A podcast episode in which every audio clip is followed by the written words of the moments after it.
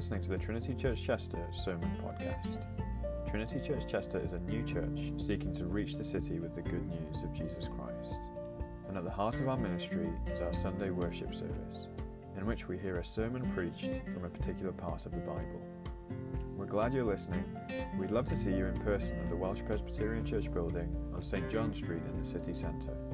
We meet there every Sunday at 3 o'clock in the afternoon, and you can find more details on our website trinitychester.church. Come and join us as we seek to glorify God and enjoy Him forever.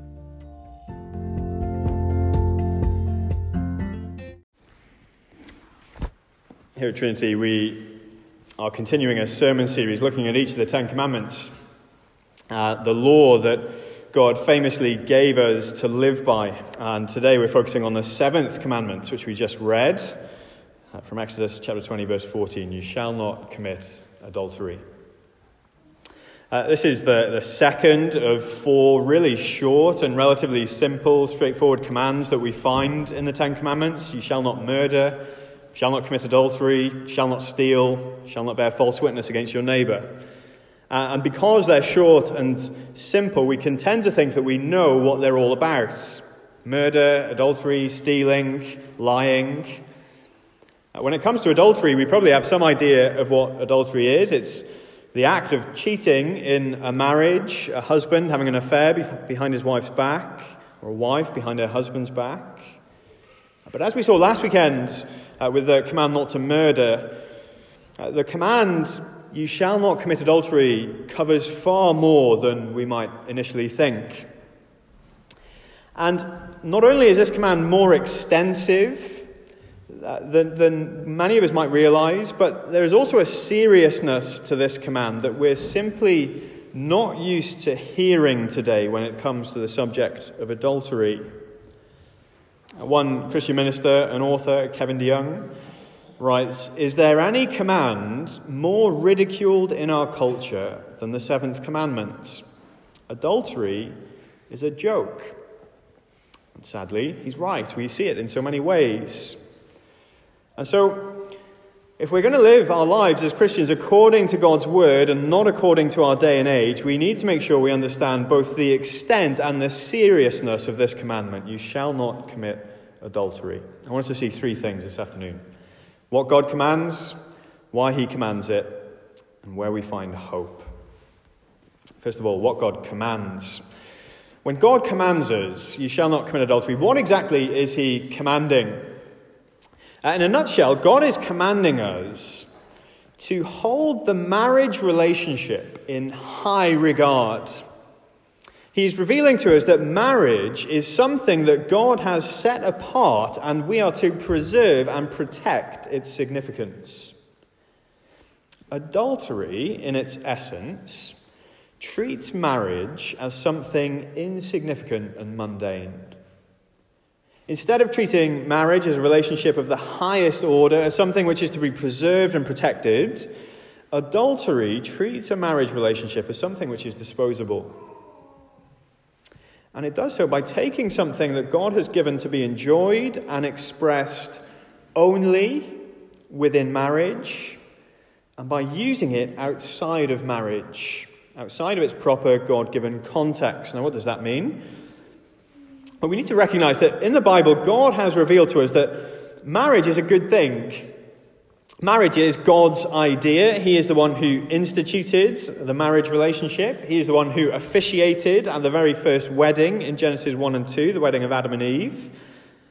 And that first marriage, Jesus and the apostles teach us in the New Testament, is to be the pattern for marriage throughout human history. That is, uh, marriage is to be between one man and one woman, which means that the Bible does not permit members of the same sex to be married, nor does it permit a person to have multiple wives or husbands. Marriage was instituted by God to be between one man and one woman.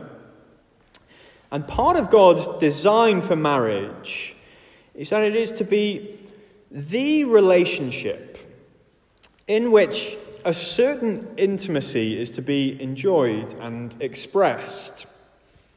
Uh, the husband and wife are to know one another intimately. There is, a, there is to be a unique closeness and familiarity between the husband and wife. A closeness and a familiarity which is ultimately expressed in sexual intimacy. And so, adultery is when we take this intimacy, which is reserved in God's design for the marriage relationship, and we seek to experience it outside of marriage. In this sense, it is taking something out of its proper context, taking it beyond the boundaries in which it's designed to operate, like taking fire out of the fireplace, taking a fish out of water, or removing the train from the train tracks. A broad, but I think a helpful definition of adultery is that it is removing the intimacy which is designed to be experienced only in marriage from within its proper boundaries and seeking to experience it outside of marriage.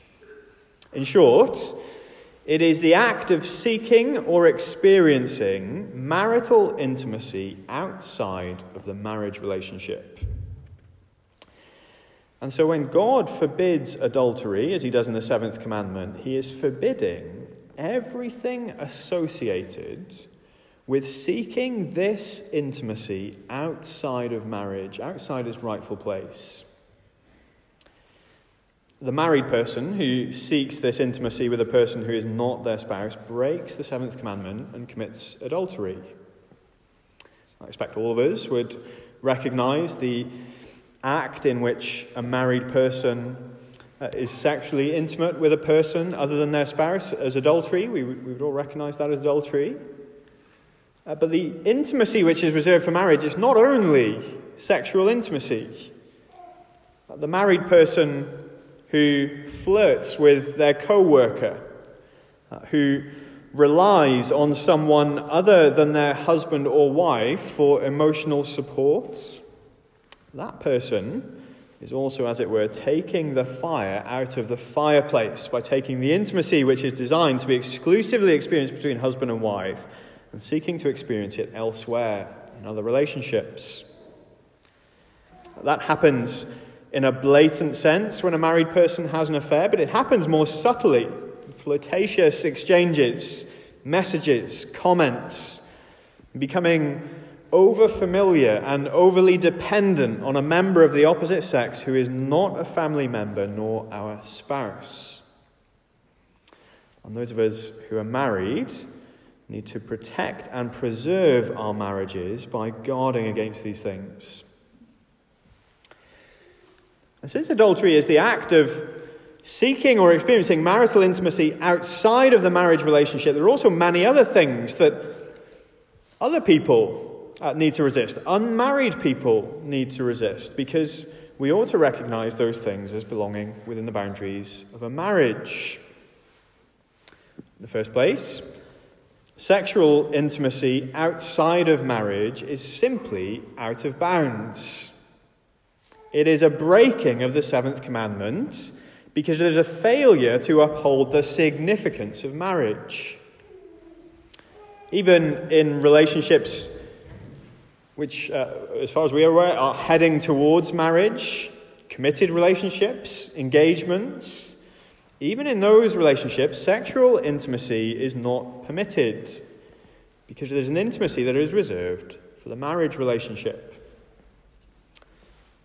That has implications then for how you are to conduct yourself uh, if you are boyfriend and girlfriend you are not to provoke or entice or stimulate your boyfriend or girlfriend towards sexual intimacy by the way you dress, by the way you touch, by the places you spend your time together, the way you communicate.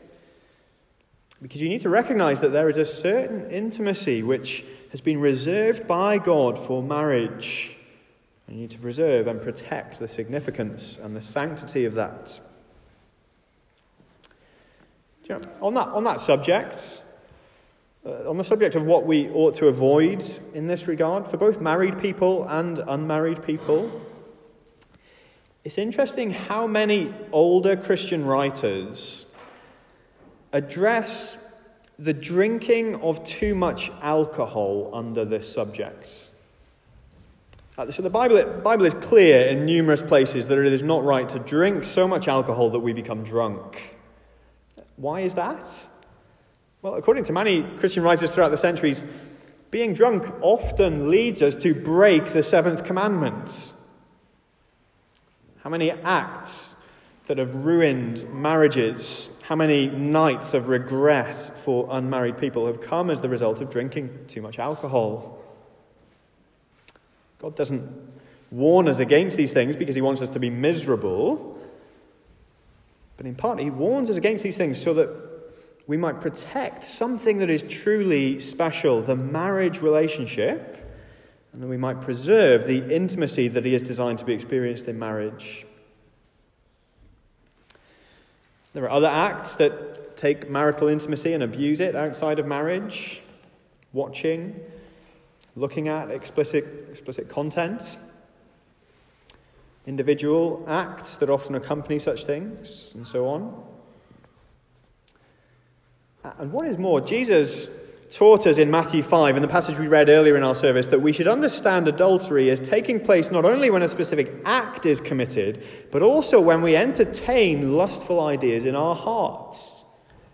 You have heard it said, Jesus tells us, you shall not commit adultery. But I say to you that everyone who looks at a woman with lustful intent has already committed adultery with her in his heart. Which means that all that we have already spoken of as being a breaking of the seventh commandment is not only forbidden in action, but also in intent, in desire, even if it's never acted upon. Lustful thoughts that we've pondered, scenarios that we've played out in our minds, desires that we've entertained and developed, according to Jesus, these things are to be classed as adultery of the heart.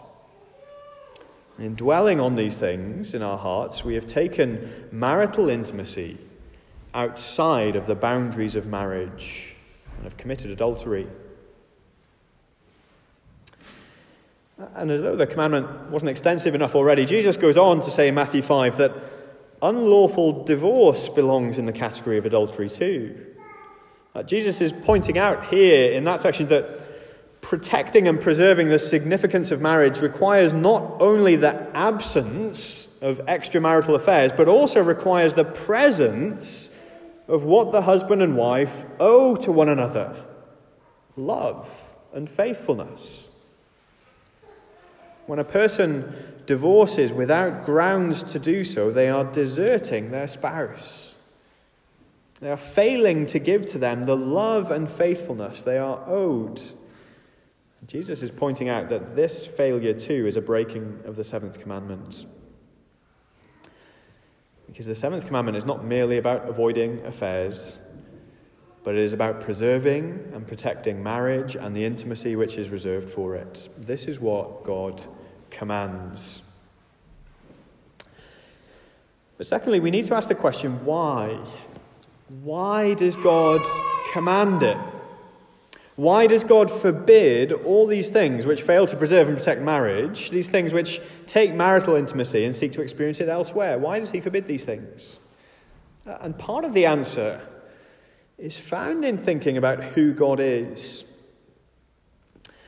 When it comes to who God reveals Himself to be, one of the central features is that He reveals Himself to be a faithful God It's repeated throughout the Bible, time and again. We heard it in our call to worship from Psalm 117. Praise the Lord, all nations, extol him, all peoples, for great is his steadfast love towards us, and the faithfulness of the Lord endures forever. God is faithful.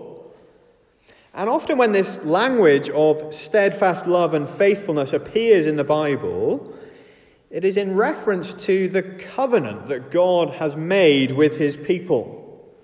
A covenant is what God enters into with his people, just like a husband and a wife enter into a covenant together. Uh, in a marriage covenant, the husband and wife are bound together. Uh, they make certain promises to one another.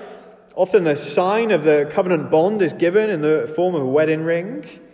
And the result of all of this is that the husband and wife enter into a covenant together.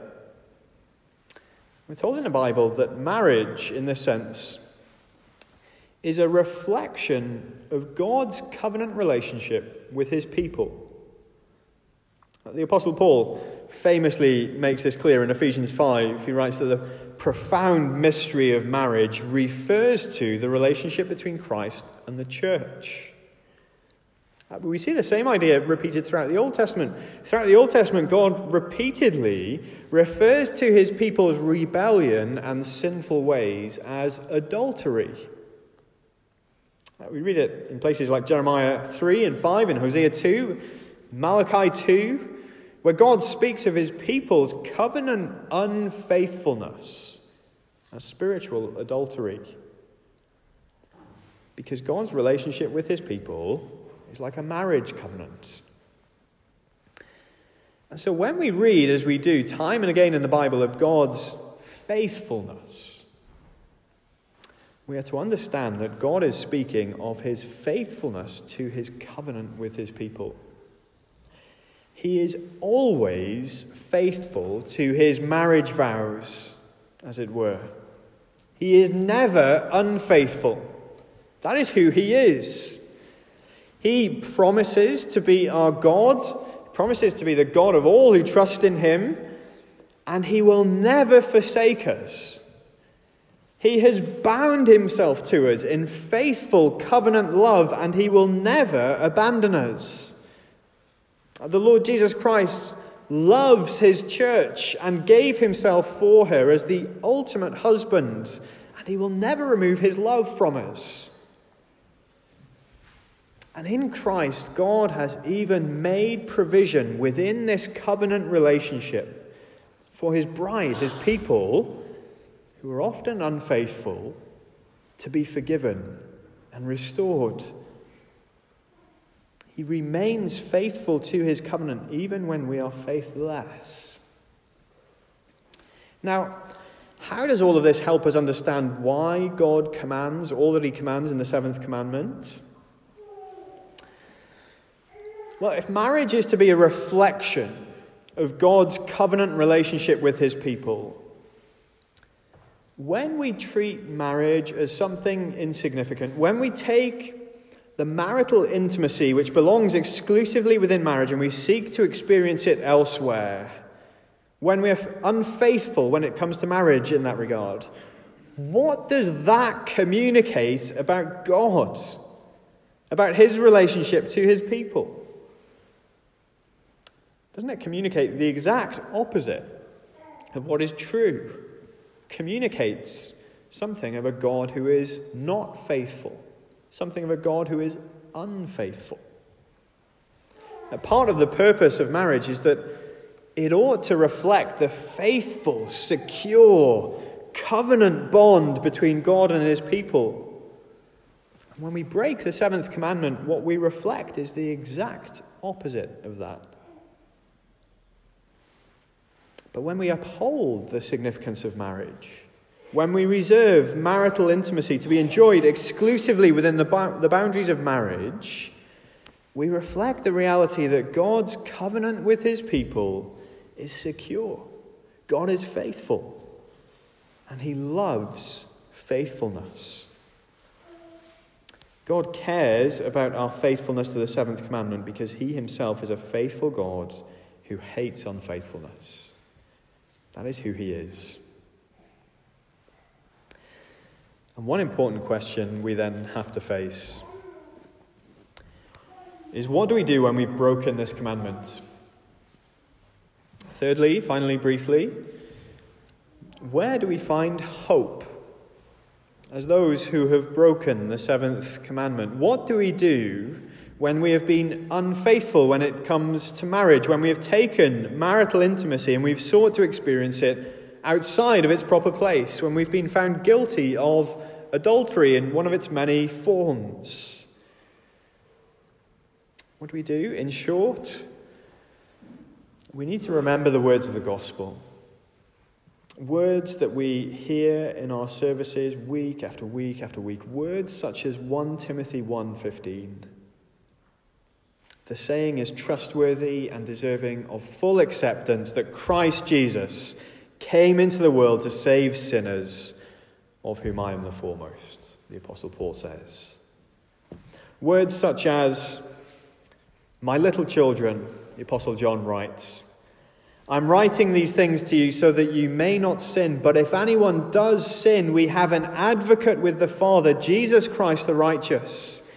He is the propitiation for our sins, and not for ours only, but also for the sins of the whole world. You know, it is perhaps especially important that we remember this central gospel truth when it comes to this whole area of sexual purity. Many Christian ministers will say that this is one of the most common sources of guilt that weighs heavily on Christian people. Some church cultures, sexual sin has sometimes been presented as something that is just unforgivable. Friends, that is not true. The seventh commandment is one of ten commandments. It is not the only one, and we should not live as though it is. And when we hear that Christ Jesus came into the world to save sinners, we should recognize that included in that category of sinners are all who have broken the seventh commandment. This is where we find hope. In Christ Jesus Himself, He perfectly fulfilled the requirements of this commandment. You shall not commit adultery. Just think about that. Jesus never had one lustful thought. He never caused one single woman to feel uncomfortable in his presence. His eyes never wandered. He is purity itself. And he perfectly upheld the sanctity of marriage. And he laid down his perfect, pure life for sinners, for those who have been unfaithful, for those who have abused the intimacy that is reserved for marriage. We should remember the gospel truths that are so clearly declared to us in places like 1 Timothy 1:15 and 1 John 2. But we should also remember the words that follow often. 1 John chapter 2 verse 3 follows hot on the heels of those words of gospel assurance. John says, "And by this we know that we have come to know him if we keep his commandments." In John 8, we're told that the Pharisees, the Jewish leaders, brought to Jesus a woman who had been found guilty of adultery. And Jesus dealt with the Pharisees and they left. And after he had spoken words of grace to the woman, he said to her, Go, and from now on sin no more. Friends, if the conviction of lust and sexual sin weighs heavily on you today, then hear God's words of grace to you, words of covenant faithfulness, telling you of the provision for forgiveness that has been made in the Lord Jesus, and then go and live a changed life, reflecting the fact that God is faithful to you. Let's pray.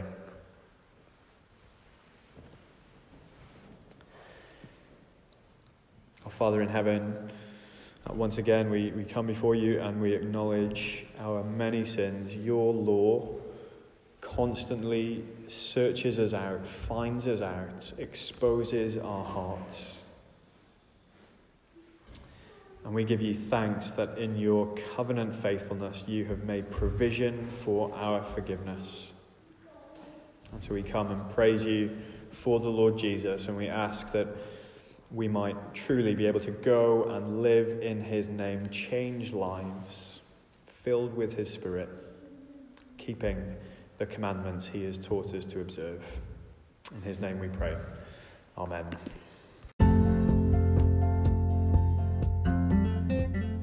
Thank you for listening to the Trinity Church Chester Sermon Podcast. We hope that this message is a blessing to you. If you'd like to know more about the Christian faith and what it means to live as a Christian, please do get in touch. You can email hello at trinitychester.church or head to the Connect page on our website, trinitychester.church forward slash connect. We'd love to hear from you soon.